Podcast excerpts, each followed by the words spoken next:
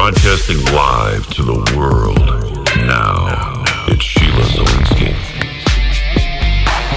This is a very sinister Luciferian eugenics plan. Sheila Zilinsky.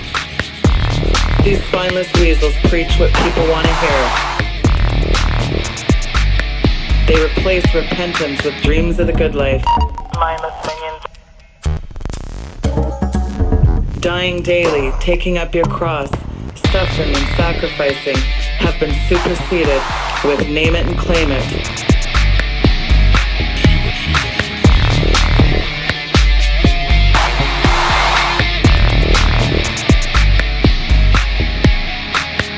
And as dark as I know it looks out there, the good news is that God is advancing his kingdom.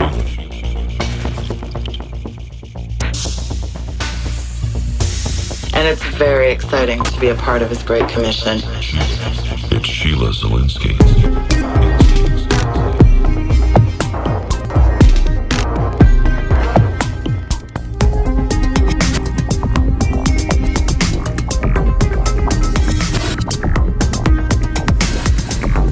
The Sheila Zilinsky Show, the only show to give you the truth behind the headlines, prophecy, and the deeper things of God. Now, here is your host, end time watchwoman, Sheila Zilinsky. Hello, listeners, and welcome to this June 29th, Monday edition of the Sheila Zilinsky Show. It is great to be back on the air instead of doing rebroadcasts. As most of you know, I took 10 days off to work on my final edition of my book. There was some new information that arose in light of the Pope's issuance of the climate encyclical that we did not expect until sometime in July. And so just the fact that it came out a lot earlier than expected, it was very relevant to my book. And so I'm very happy with the final edition of my book that went into the copy editor. And the book should be released sometime in July. I will keep everyone posted. They've given me a couple different dates, but I'm sort of thinking mid July is when the book is officially going to be out. So I'm really looking forward to everyone reading this book. I think you'll be very happy with it. Well, I have a terrific lineup this week, folks, and today is no exception. He really needs no introduction, but for the new listeners, Paul McGuire is the highly acclaimed author of 26 books, a pastor of Paradise Mountain Church, and television commentator on the Fox News Network, a former syndicated radio talk show host, and the History Channel has done two specials with Paul. He is an internationally recognized expert on globalism, Bible prophecy, and current events. McGuire has interviewed military generals, presidents, and prime ministers from around the world. And the former Prime Minister of Israel met with McGuire after reading his book, Are You Ready? And he joins me today to weigh in on what is going on in the world and to talk about, of course, his new book, Mass Awakening, and what that means for you. Paul, welcome back to the program. It's a pleasure to have you back on.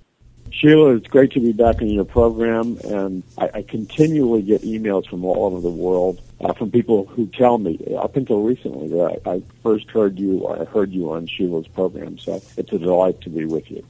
Well, uh, maybe it's the last couple months or maybe the last eight weeks, but I really feel this conviction in my spirit, a really strong escalation. I think everybody feels that something's going on this fall, but there's a real urgency that I have, Paul, to really start shouting from the rooftops at what is coming and really wake people up here because we've got a totally globally orchestrated meltdown happening in front of us. And yet, are you surprised at the amount of people that are just in a coma?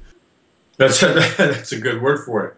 Uh, I am I am eternally surprised uh, about the people who are in a coma because, as you know, you know we have the, the Greek crisis meltdown, which will, which could spread through the EU, which will spread to the U.S. and have devastating economic results. We have uh, the very high possibility of war breaking out either in the Middle East or Russia, Ukraine. I mean, there's just so many things happening that are extremely dangerous, and they're, they're not, you know, alarmist. Uh, they're they're real possibilities. But like you said, Sheila, people are in a coma, and it's more than that, though. You know, um, you look at the what I call the pseudo conservative TV network. Um, they don't claim to be conservative anymore, but they, they still attract a large conservative uh, following. And then you have all the pseudo conservative radio talk show hosts, and they're always talking about either, either they're talking about uh, Bruce Jenner or some politician and sexual molestation and whatever. But it's never, they're never talking about the real issues. The, the so called big name uh, radio talk show hosts, you know, they, they're bombastic, they thunder about the Constitution, the Bill of Rights, but it doesn't mean anything if they never talk about who's really orchestrating this. So, in my opinion, we have a lot of fraudulent media, and that, that is probably the primary reason there's so many people in a coma if there's ever a telltale sign that a momentous set of events is soon to take place, this really is it. We've got, as you said, the rumblings in the Middle East follow the money, which at this time just so happens to be shifting to physical assets of real value in anticipation of the next leg of the global reset. The nation of Greece is in absolute turmoil with an IMF payment default already under their belt, the massive riots proliferating. Yet, even with the chaos reigning, Paul, throughout the entire region, members of the Greek government are now in St. Petersburg finalizing a pipeline deal. I guess this could mark the beginning of a new alliance between Russia, Greece, and the BRICS, could it not? Yeah, it could because because uh, you know there's a war against the U.S. dollar and the BRICS nations, including Russia and China and other nations, Iran, etc., very much want to topple the U.S. dollar. So um, the the thing that that is so uh, dangerous here, though, is that um, it's not because you know I'm an American and you know I'm promoting the dollar as the world's currency, but the, the dollar as the world's currency, with that, with all its faults, has been somewhat of a stabilizing factor. If you pull that out, the whole system could could crumble, and um, you know the media. I talked about what I call the pseudo conservative media, but the rest of the media, what the average American and probably Canadian and European is is watching and listening to is just it's just trivial nonsense.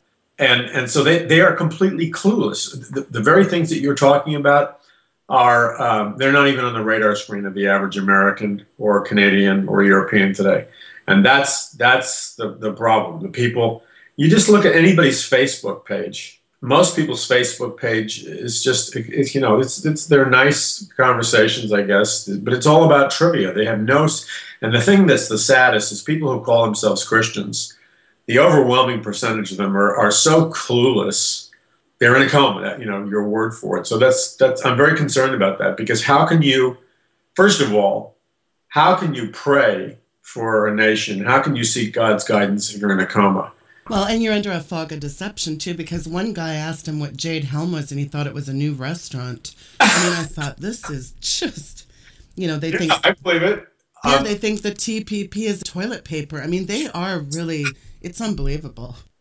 Yeah, it is unbelievable. It's, it's horrible. I don't want to give away names here, but but let's just say somebody I know was looking at a friend's uh, Facebook page. We were discussing this yesterday and last night and this particular person is an elder in their church. Uh, I used to be a member of that church uh, a number of years ago. And they, they've been elders in that church, I don't know, for 24 years. Now, I had a conversation with these people, the husband and the wife, uh, I guess five or six years ago, about, you know, somehow we ended up talking about prophecy and the judgment seat of Christ and the great white throne of judgment and, and key, key themes in the book of Revelation. And after being elders in this, this is a famous, famous evangelical church. Um, these elders didn't have any clue as to what I was talking about. They were completely ignorant. And then yesterday, this individual, who happened to be a female, I don't even know if that's relevant, but the thing is, she said, she rambles off something about don't listen to strange voices. This woman has no idea uh, about what the things that you're talking about. Completely, it's like she's like in a coma. So that begs the question: What is she being taught in her church? And and people, what they're being taught in their churches and they're being taught in, their, in, in the media, they're being taught nothing. They're they're completely oblivious. And um, in a moment, I'll explain why that's so dangerous. But th- that's the spiritual battle we're facing. I think the spiritual battle we're facing is not only spiritual deception, but there's like a veil over the eyes of so many people. They're they're in a coma, or the Bible would say they're spiritually asleep. And when you're asleep or in a coma, you you are not an effective agent for love or good or anything else. You're just AWOL. Well, and Jesus did say, Occupy until I come. And I find it's very convenient that these people in the mainstream megachurches, you know, with Howdy Doody there at Lakewood Lucre, you know, it's, it's incredible that these guys, like the Creflo dollar bill and his, he got his $70 million plane, by the way. after all that outrage, he, he had the, you know what, to buy that jet? He did so. You know, and that's the thing. It's planes, trains, automobiles. I mean, these guys have reduced God to some cosmic lottery bellhop, and it's really quite frightening. What's really stunning is I don't know if you saw this article, Paul. I just found this article. It's from the Telegraph, and it literally says that the Bible is this is Sheila paraphrasing the Bible will soon be outlawed, essentially. Cameron's extreme orders could criminalize traditional Christianity. So it's just, it's quite alarming what's happening. There really is this, Tom Horn's book, Blood on the Altar, says the coming war, Christian versus Christian. There's really a line in the sand now being drawn with Christians that'll stand up for the truth and the ones that are just, you know, off in their little cotton candy coma, right? Well, I think I think you're you're making a very good point, and it's it's a very painful thing uh, to come to terms with because we all have friends that we've known for years that we assumed were walking with the Lord like we were, and yet at some point they decided to distance themselves from the truth. So, you know, there, there's this separation. It's it's happening now between, as you said, this candy coated uh, counterfeit gospel and uh, a remnant of believers who really love the Lord and who are seeking His face and reading His Word. There's a big separation. So already there are massive sections of the Bible being censored in our society. Um, for example, you know, when, when, the, when Jesus Christ said, I am the way, the truth, and the life, no man comes to the Father but through me that would probably be considered a politically incorrect statement, could even be construed as hate speech, because the implication is you can't get into heaven except through Jesus Christ. And there are, you know, hundreds of scriptures like that that are already censored in our society. I think people are in for a rude awakening because I think we're on the very verge of a very intense wave of persecution against the true church, which is those people who love the Lord and His Word the counterfeit church or the cotton candy church that you're talking about, they won't suffer persecution because they're not they're not preaching the gospel. They're sprinkling some Jesus words on secular humanism or a psychological motivational message. But since they're not really preaching the gospel and they're not really serving the Lord, even though they claim to be, uh, they won't they won't be persecuted because the enemy, the spiritual enemy, is delighted with the message they're preaching because the message they're preaching is keeping people asleep. And what's really stunning is when you have a very powerful ripple effect that's going to come this big global economic crisis. You've got as you mentioned the EU could tumble. The battle is really on to replace the dollar as the de facto world currency. But you know when you look at the undisclosed trade treaties, these secret bills, classified legislation. These hucksters are passing stuff. It's, you know, it's like Nancy Pelosi said of Obamacare. Well, let's just sign it and then we'll figure out what's in it. It's absolutely stunning what these guys get away with. It's lie after lie. They're destroying the country piece by, it's like death by a thousand cuts. And look around America right now. Look at Detroit. If that is not a post apocalyptic scenario, I don't know what is. Well mm-hmm. beyond the typical Greece, Iran, Middle East, NATO, Russia narrative, you've got this whole globalization thing happening. And now you've got China, there's this Europe, NATO.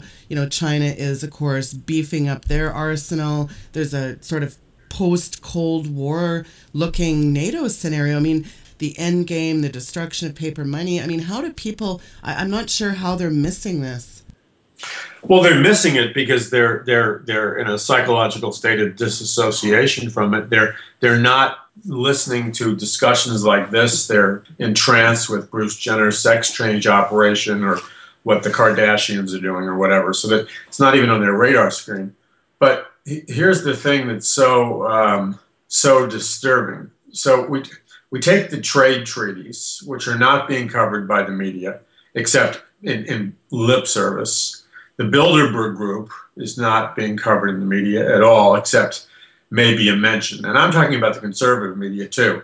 You can take 10 of the biggest uh, so called conservative radio talk shows, probably zero of them, or maybe one of them, has talked about Bilderberg in detail. Now, why wouldn't they talk about Bilderberg? They can't talk about Bilderberg because even though they claim to be conservatives, their mouths are muzzled because they are under the control of the six corporations that control all the media.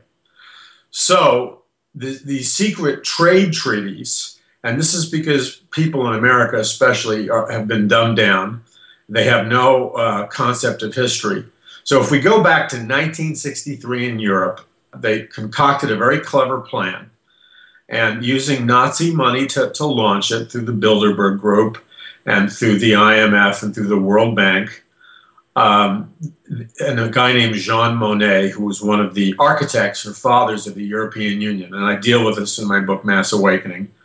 Um, he said that we're, we're going to construct a European Union uh, but but in order to do it, we're going to pass a whole series of seemingly harmless trade treaties. So the first trade treaty was about steel and coal. And in every treaty, he would insert more and more legal language. So they started with the European Common Market, and then they ended up creating the European Union. But it was all done through these seemingly harmless trade treaty deals so then the European uh, nations individually and the people of Europe, like the people of France or, or, or, Greece or Germany or whatever, they woke up and realized that they had lost all their rights. But it was done through seemingly harmless trade treaties. So we have the same mechanism now being uh, used in the United States of America through seemingly harmless trade treaties, but they're not harmless. This latest trade treaty with the fast track uh, uh, legislation. And when you, when you read what's really in the trade treaty, and I deal with this in Mass Awakening and the Prophecy of the Future of America, what's really in it is a push for global government, global governance. It had nothing to do with the trade treaty, but they're snuck into the trade treaty. And so, what will happen through the trade treaties, it will destroy and erode America's sovereignty so that we, America, will come under the rulership of a global government or, let's say, a North American Union in the same way the European Union took over. And then the people of America and the people in all these howdy doody churches with howdy doody preachers are going to wake up and find that they've lost their rights. They can't vote or protest or or speak out because the globalists did an end run around the Constitution dealing with trade treaties. So you would think they were waking up now. I mean, the middle class in America has lost about 40%, I'm being conservative, 40% of its net worth yes. since 2008. That means that's almost half of your net worth. The average American's net worth, retirement pensions, value in houses, etc., was slashed in about half from 2008. You would think that would cause people to wake up, but no, they're still going to howdy doody churches in a coma. And the globalists haven't finished. You used Detroit as an illustration. That's a great illustration. You know, it's like RoboCop. That is a direct result of the trade treaties that the Republicans championed in the 1990s uh, with Newt Gingrich, fake conservative Republican. He's always been a fake conservative. So the Republican Party in the 1990s had a contract with America, promoted CAFTA and NAFTA, GATT, and all kinds of things, and said, oh, this is going to cause an economic boom for Americans. So we go back from the 1990s. We lost uh, 55,000 manufacturing factories went overseas since the 1990s, and we lost 3 million high paying manufacturing jobs, which would be a lot of auto industry jobs. So America has been raped and pillaged economically because of the trade treaties the Republicans promoted in the 1990s. And Detroit is a living example of what those trade treaties, and, and it was done under, it's going to give us great economic prosperity, really did to us. So now we have the second round of trade treaties, and they're lying once again and saying it's going to cause economic prosperity. We're going to see even more Detroits and more impact on the middle class. So I guess for these ch- Christians that are in a coma, most of them are probably not going to wake up till it's too late. And uh, I'm not I'm not optimistic of, of them coming out of their coma. I think some will, but I think the majority of them are going to stay in their coma.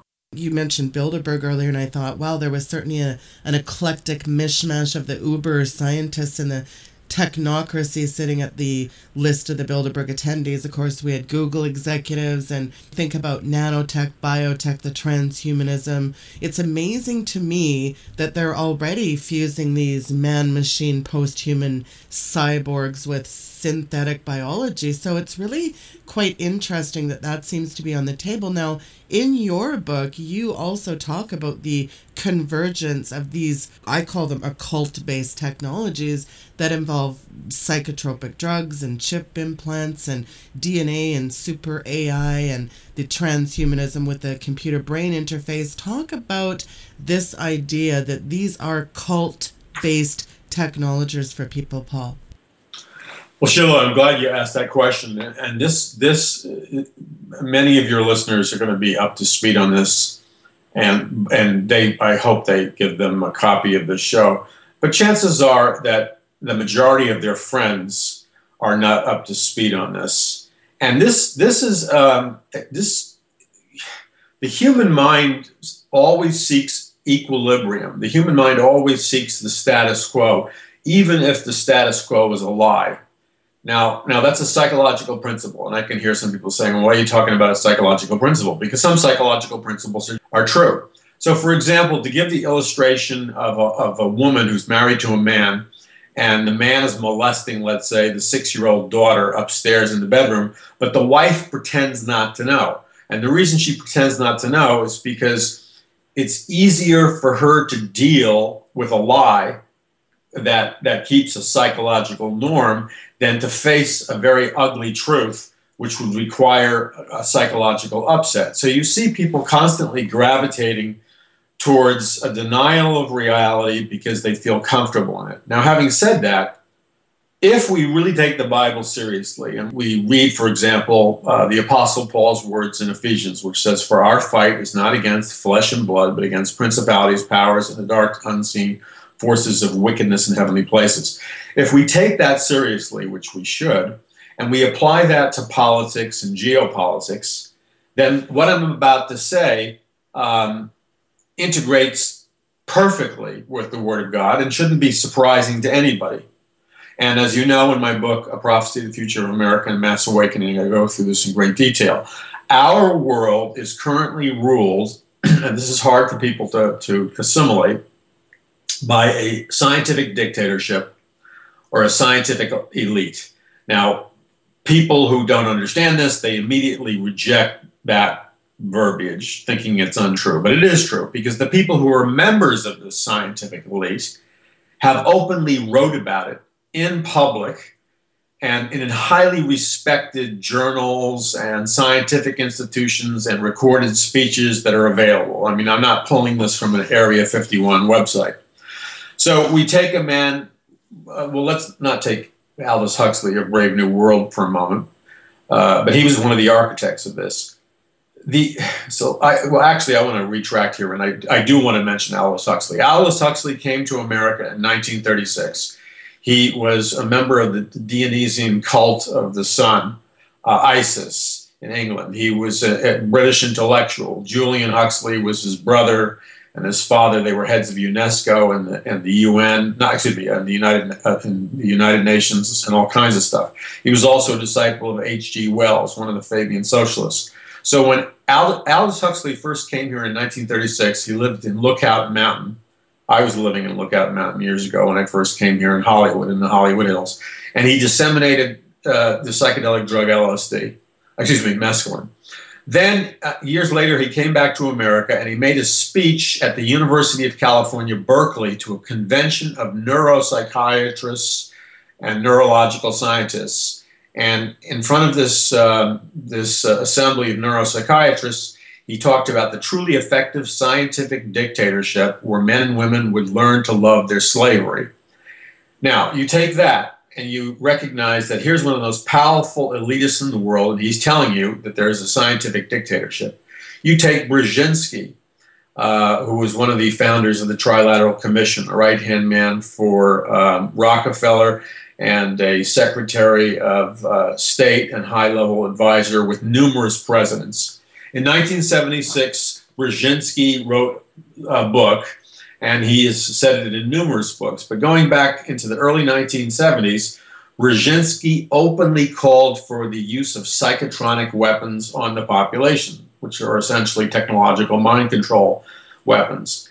So the reality is we have a scientific elite that hides behind governing structures structures and uses mass propaganda, social engineering, advertising principles and technologies that most people don't even believe exist uh, to subjugate the population and keep them in that coma state you're talking about while they run the world. Now, as, as you move the veil, remove the veil even deeper, you go back to the late 1800s in England with the Fabian socialists in the early 1900s like Bertrand Russell, who was an atheist. He hated Christianity. He was a mathematician. Uh, H.G. Wells, uh, um, Huxley, and others, they all claimed to be atheists, but in reality, secretly, without anybody knowing about it, they were deeply involved in the occult. So, to make a long story short, but to illustrate it, if you flip over the back of the US dollar, you see the pyramid with the all seeing eye of Lucifer, which is a symbol of the Illuminati. And in and you see the all-seeing eye of Horus or Lucifer at the top of the dollar bill, and you see the words Novus Ordo Seclorum or New Order of the Ages at the bottom of the dollar bill. Well, what that symbol is saying, it's it's a visual illustration of the fact that we live in under the rule of an occult dictatorship. But it, it's a it's it's done on a need to know basis. It's only the people at the toppest level of the pyramid who understand that there are an elite group of people who are literally worshiping Lucifer and carrying out Lucifer's instructions in creating this one world government, one world economic system, and one world religion. Now, Hitler was also backed by a secret occult party. So, having said all that, if we go back to Ephesians, where Paul, the Apostle Paul, says, We're not fighting against flesh and blood, but against principalities, powers, and the dark unseen forces of wickedness in heavenly places. Then, when we're going to analyze history, we need to analyze history on a, mul- a multidimensional level, which would include the spiritual world. So, it should not be strange to any Christian who bothers to actually think and study history that at the top of the organizational pyramid, there is an illuministic or an Illuminati elite or a Luciferian elite that is ruling the world. That isn't far fetched. That's not some conspiracy theory. That's simply what the Bible is teaching and integrating it with history. And that's what most Christians can't embrace because, and the root of it, the root of it is they can't embrace history. They, they can't understand current events because they're trying to perceive current events from the grid or the perception that they were taught in their public school systems versus perceiving reality through the lens of the scripture. And that's why God talks about the renewing of our minds. If we renewed our minds with the Word of God, then we would look upon reality and we would understand the reality of spiritual warfare and economics and geopolitics. But because the average Christian is really perceiving reality more like a humanist than a truly biblical Christian who has a renewed mind, the net result of this is that they have entered spiritual deception and that they're in that coma state.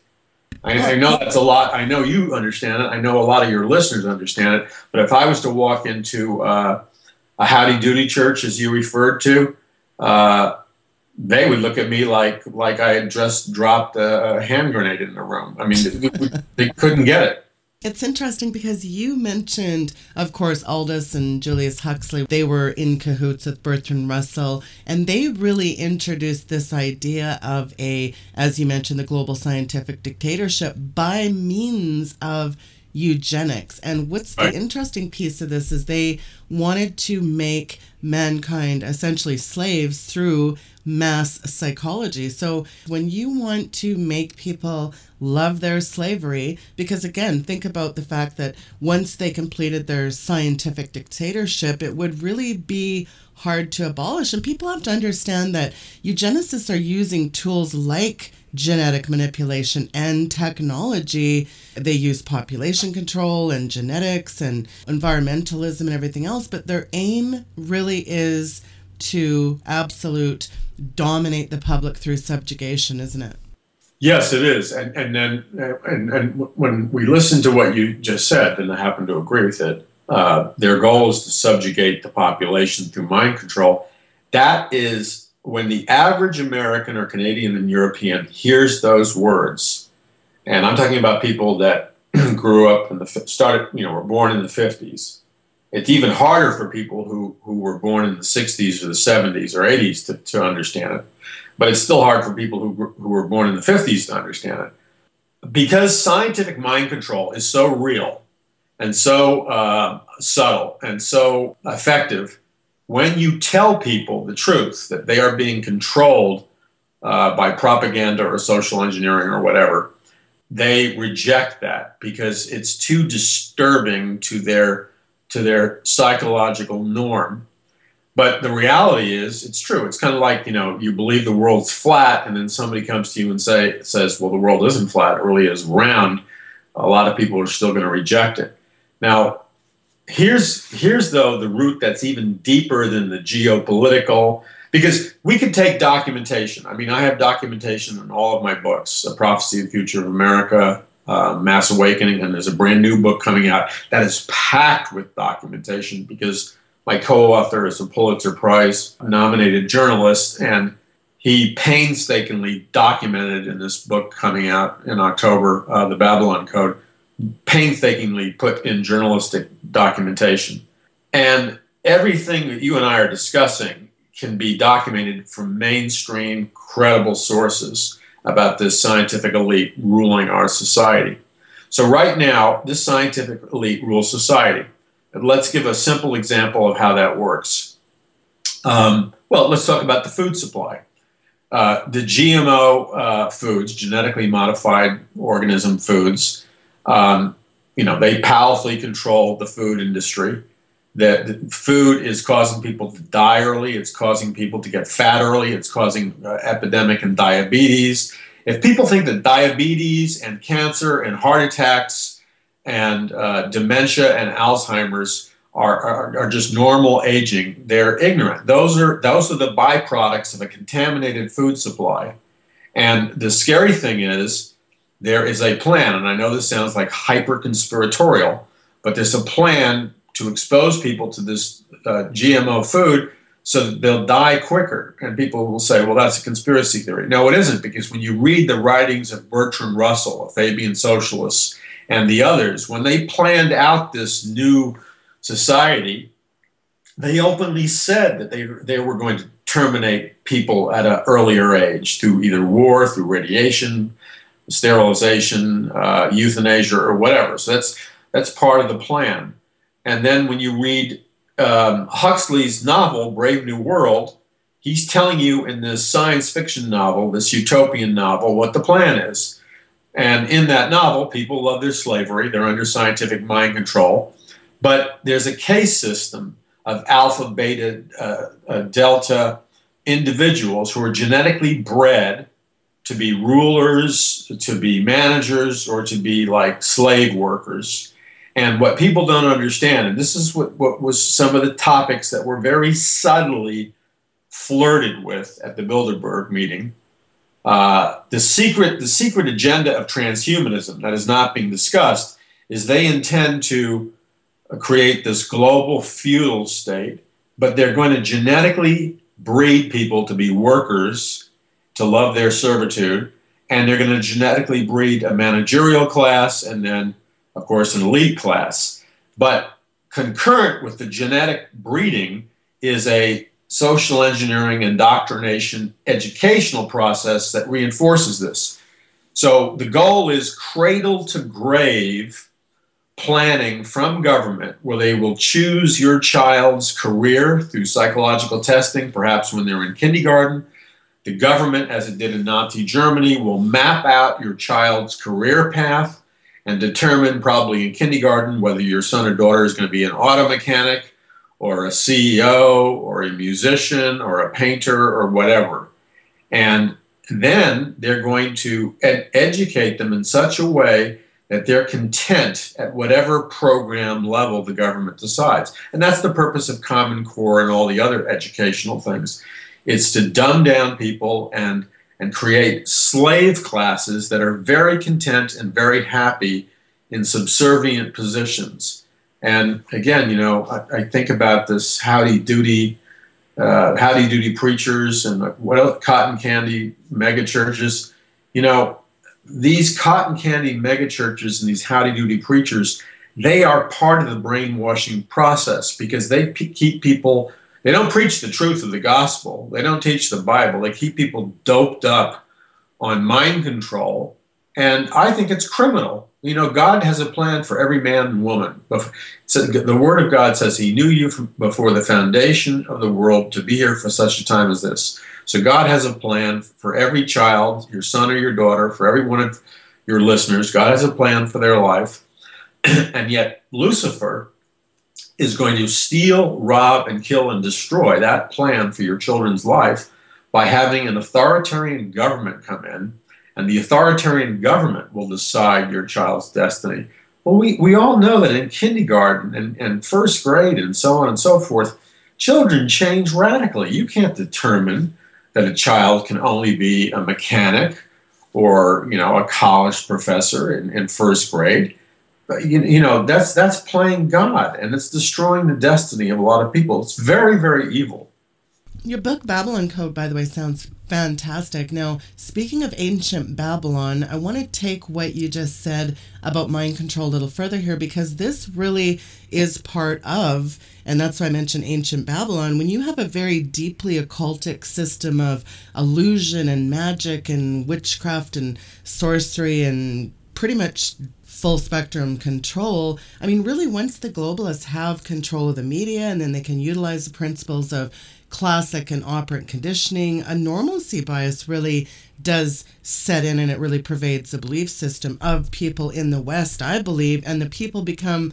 really convinced there cannot be conspiracies. So if you mention Benghazi, Fast and Furious, Jade Helm, TPP, they're they're just sort of classically conditioned to ignore anything which smacks of a conspiracy. And of course, what did George Bush say? Let, let us never tolerate outrageous conspiracy theories. So what would have sent millions of Americans to the street before the advent of TV now just rolls right over their heads of most Americans. So get into that deeply occultic system of illusion, magic, and witchcraft and how that affects people, Paul.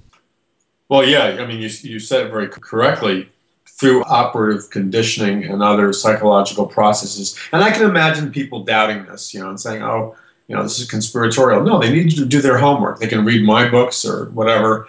But, you know, I have quotes by Theodore Adorno, uh, a psychologist who, who was uh, an expert in propaganda and advertising. And his work goes way back to the 30s and before that. And he's the guy, uh, among other things, in terms of mind control. He, he worked for the advertising industry and he persuaded women that it was sexy to smoke cigarettes. So back in the 30s, that's why all the female stars in the old movies were smoking cigarettes. He, he, obviously, cig- cigarettes deteriorate the face, they cause cancer and everything else. But he convinced women that smoking cigarettes was sexy because it's a conditioning process. So back back to this occult co- uh, control grid. If we take the Bible seriously, which most Christians don't, we see that there are there are teachings in the Bible. I deal with this in Mass Awakening and the new book, The Babylon Code, and uh, Prophecy of the Future of America. And so I'm, I'll introduce part of it as quickly as I can. You go back to Babylon. Babylon was the fir- first world's one world government, one world economic system, and one world religion. The purpose of the Tower of Babel or the Tower of Babel uh, was the translation for that is Gate of the Gods. So it was an interdimensional po- portal to allow entities or fallen angels to come into the earth because Nimrod was a Nephilim. And so it's an interdimensional portal. And they, when they worshiped the, the host of heaven, it was an occult system. And that's why Mystery Babylon, which is reintroduced in the Bible in Revelation 17 and 18, reappear, reappears in the last days. So the, it is the Babylonian or, or world system of control which is, allows Lucifer, since the fall of man in the Garden of Eden, to run this planet. Now, the Bible says that whenever God's people, so whether it's the children of Israel or whether it's Christians, whenever they follow the Lord, they, they don't have idols, they study the Word, they obey the Word of God, and that they read the Word of God and they're diligent to obey it, uh, as it says in Deuteronomy 28, they will have freedom, they'll be blessed, God will protect them, and they'll be protected from these Luciferian forces. But to the degree that they reject God's word and worship idols and start behaving and thinking and acting like the world system, they go into slavery. That's the whole history of the Bible, from Genesis to Revelation. Now, going back to Babylon, what allowed Lucifer to control the people was their rebellion from God. Adam and Eve rejected God's word, caused the death force, the law of sin and death to be activated, and the human race went into slavery. So, this control grid of Mystery Babylon begins in the Tower of Babel, but then it continues on. So, it goes into the Pharaoh God King system. And, and so, the Pharaoh is perceived as a god, and he's also a political king.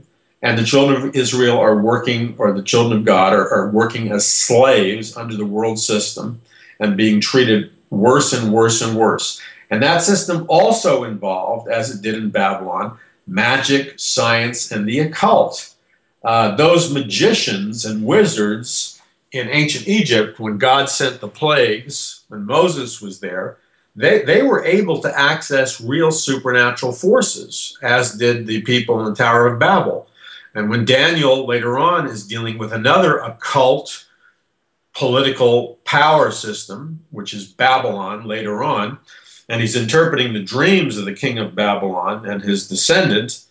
And he has a dream about the, the four uh, world empires that are co- to come in the future. He's right in the middle of the king of Babylon's occultic political power structure. And the same thing with Joseph when he goes into Egypt and he's sold into slavery by his brothers and he is raised up by God in Egypt. It's, it's the Pharaoh God King system, and he interprets a prophetic dream of seven years of economic plenty and seven years of economic um, uh, deprivation, food, food supply. Um, God raises him up to protect the children of Israel. But, but we can't forget that Joseph and Daniel were both thrust right into the center of highly powerful political slash occultic power structures. Now, these power structures have continued on throughout history. You can see the archaeological relics of the, of the Mayans and the Incans. You can see the archaeological relics in China and all around the world. And then you fast forward and you see the same archaeological um, evidence of this occult power system when you see the layout of Washington, D.C., with the with the phallic uh, Washington Monument, which is to be blunt, a, a, penis aimed towards the air, which goes back to Semiramis and Nimrod in the Tower of Babel, and then you see the dome, which rep- represents the female womb in Washington. Then you see the mirror city of the Vatican, and again you see the dome, which represents the womb, and then the phallic symbol again and you see the phallic symbol womb all over the world in archaeological monuments. Well, that phallic symbol in the womb goes right back to Babylon because in ancient Babylon, and I deal with this in the Babylon Code uh, extensively, in ancient Babylon, the mystery religion Babylon began with the birth of the mother goddess religion. And what happened was is that Semiramis, who was either a prostitute that Nimrod married, some people think it was his mother. Uh, in any case, uh, she killed Nimrod um, by, dis- by, by castrating him. And uh, she killed him because she was covering up her sexual affairs. And then she told the people that he had risen into the sky to become Ra, the sun god. And then she explained her illegitimate pregnancy before the people of Babylon by saying that uh, Nimrod had supernaturally impregnated her with a phallic symbol. And that begins this phallic symbol Washington Monument religion and the dome womb structure uh, that's carried on under different names. So you have Nimrod's name could be uh, Osiris, it could be Zeus, it could be uh, Apollyon, and, and uh, uh, Isis's name, and it's interesting, Isis, um, uh, Nimrod's wife, her name is under Semiramis, Aphrodite, you know, Diana, the Statue of Liberty is is really Semiramis. So this occultic religion, which is very much in Great Britain with Freemasonry, the Illuminati, and the symbolism, is this behind the political system, behind the economic system, is a very powerful Luciferian occult system that has been passed down, from ancient Babylon. So when we read it in Revelation 17 and 18, God is very clearly sending a message that Babylon the Great has returned and he's going to destroy it. But that's what we're living in. So if people actually read the Bible and believed it, what we're saying in our discussion would not be so far fetched. You know, you mentioned Nimrod, of course, and according to the book of Genesis, after the great flood, Nimrod was the king of the land of the two rivers, known as Shinar. He was the son of Cush, who was the son of Ham. And in the very same way, Paul, that the illuminated fraternities of today's believers think that they'll eventually be able to achieve mortality through the knowledge given by the angel of light, Nimrod also hoped to regain the power of knowledge bestowed by the watchers with the technological piece. Obviously, it was retained from before the flood. He conspired to build a tower. You mentioned the Tower of Babel, and that would make a communication between men and the watchers. Because what's interesting is that the tower was an interdimensional conduit, if you will, that would once more bring the assistance of the watchers who would make men gods like themselves through the knowledge they provided, didn't they? Yeah, you're right. And and and because the vast majority of Christian churches don't read the Bible, don't teach the Bible, they never um, uncover the information we're talking about, which which has a solid biblical documentation for. So when it says in Genesis, uh, as it was in the days of Noah, so will it be in the days of the coming of the Son of Man. That Jesus' words, excuse me, he, he was referring to the last days. Jesus referred to the last days as comparable to the days of Noah.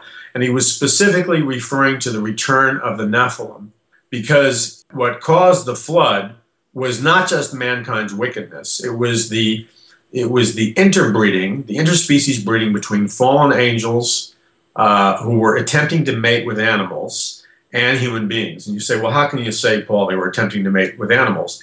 Well, that's that's the explanation why God would send a flood judgment, not just on the human race, but God sent a flood judgment on the DNA of the animal species.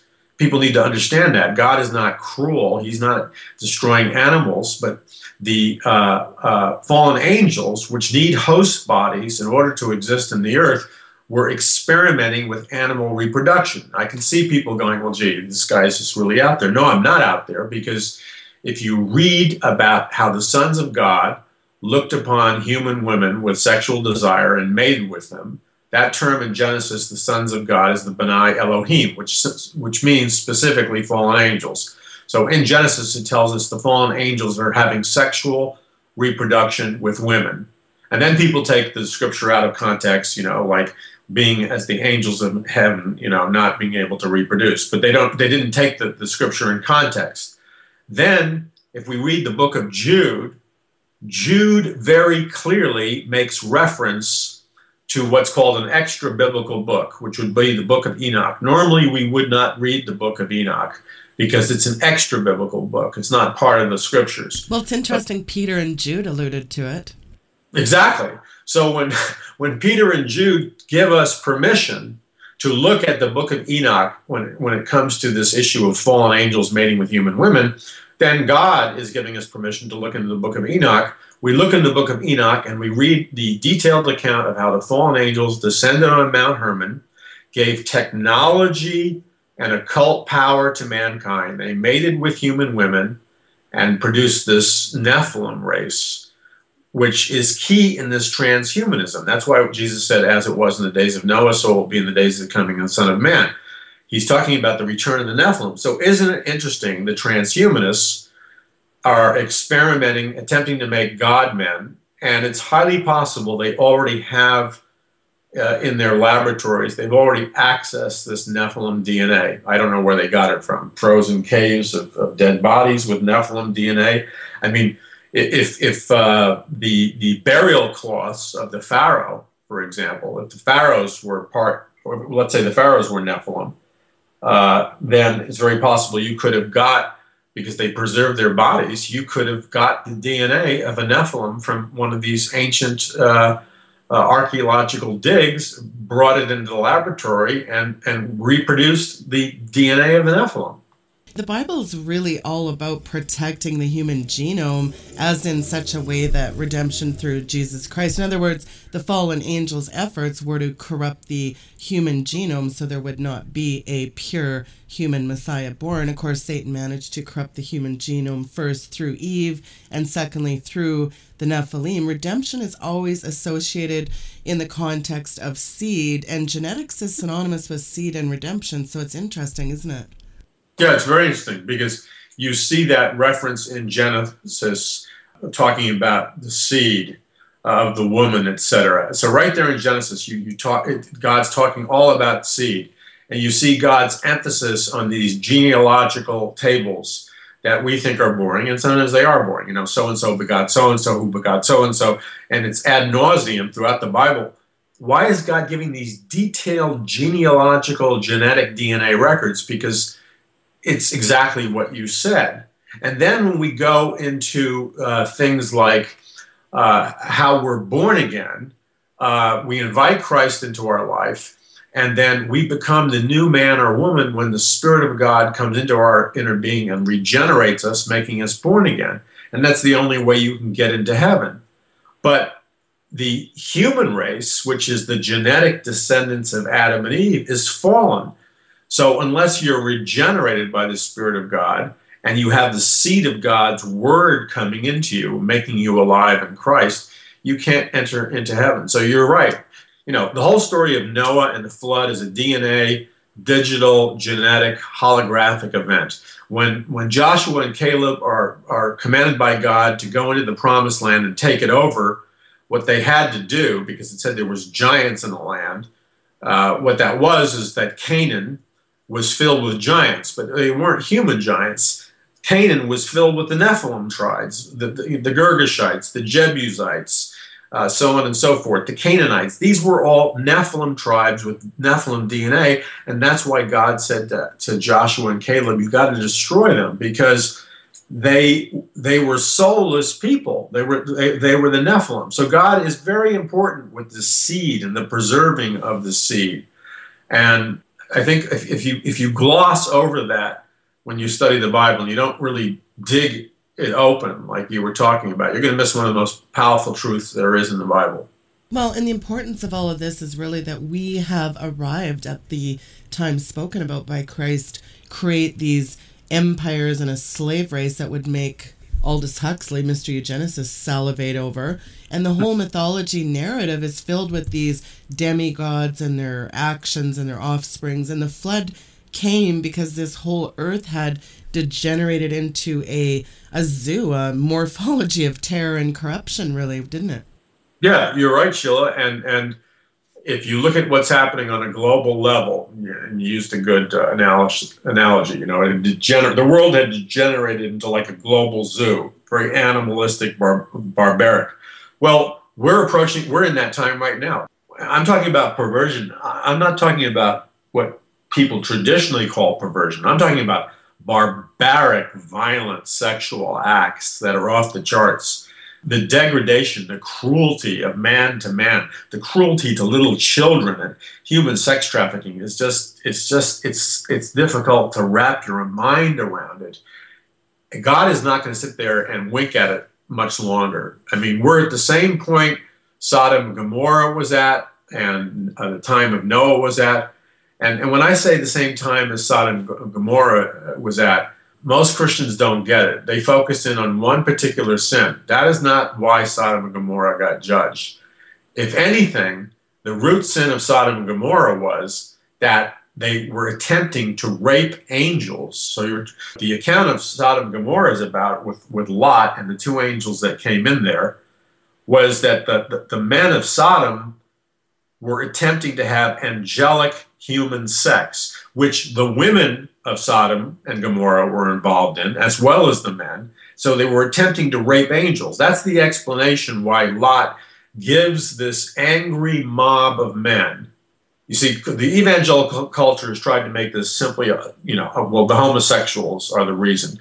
Well, that's not exactly true. First of all, if these men were, were quote, homosexuals, then why did Lot offer his daughters to them and say, You can do anything you want to my daughters? If those men had chosen to have sex with Lot's daughters, by the time they were finished with them, his daughters would have been dead by morning. And then it also says that all the men and women of Sodom and Gomorrah gathered around to watch. So this tells you that the women of Sodom were involved in this, uh, at least from the spectator uh, standpoint involved in this thing. And then the real sin here was that they were attempting to rape angels. So the, the, one of the root sins of Sodom was this angelic human sexual activity. And that is what Jesus referred to when he said, as it was in the days of Lot, so it will be in the days of the coming of the Son of Man. So we see this explosion of no- novels uh, of, of girls, you know, and men writing about their sexual encounters with demons. And, and many of these books are bestsellers. So we're in the days of Lot, we're in the days of Noah, and we're going to hit that crossover point where God's judgment will occur and God will redeem his people supernaturally as he did in ancient uh, Egypt. But uh, this is all coming a lot quicker than people realize. Well, you're so right. It is coming quicker, and that's why it's so important for people to snap out of this dystopic trance. And I think your book mass awakening really is a fantastic way to do that. Paul, for people that don't yet have mass awakening, and I highly recommend that if you don't have it, get this book, folks. What is the best way to get it? Well, the best way to get it is to go to paulmcguire.us, and it's all one word. McGuire is M C G U I R E, paulmcguire.us. They can order it there. I don't allow the book to be sold on Amazon or any of the rest of that stuff. So they get it at paulmcguire.us, and if they do it quickly, there's a special going on in the next couple of days. They can get it like ten dollars off. Well, I really want to encourage people to do that. That is a great deal for that book, and we are really looking forward to the Babylon Code. When is that coming out, Paul? The Babylon Code officially comes out in October. Uh, there's going to be a massive release with it. They can actually pre-order it now and we're going to make a feature film to go along with it. It's being published by the fourth largest publisher in the world. And it takes a lot of the themes that you and I just discussed, but it presents them in a way that a mass secular as well as Christian audience can accept. And quite frankly, I'm surprised at the reception it's had already. I didn't really think that the stuff that you and I discussed, which is incorporated in the book, would be well received by the media gatekeepers, but but God has given us favor and a lot of surprising people who raved about the book. I was really surprised by that. I mean, I was really wow. surprised. Oh. There's never been a time ever that is so important to really press into the deeper things of God. And Paul, thank you so much for all the incredible work you do. And thank you so much for your time. It's always such a pleasure to have you on this show.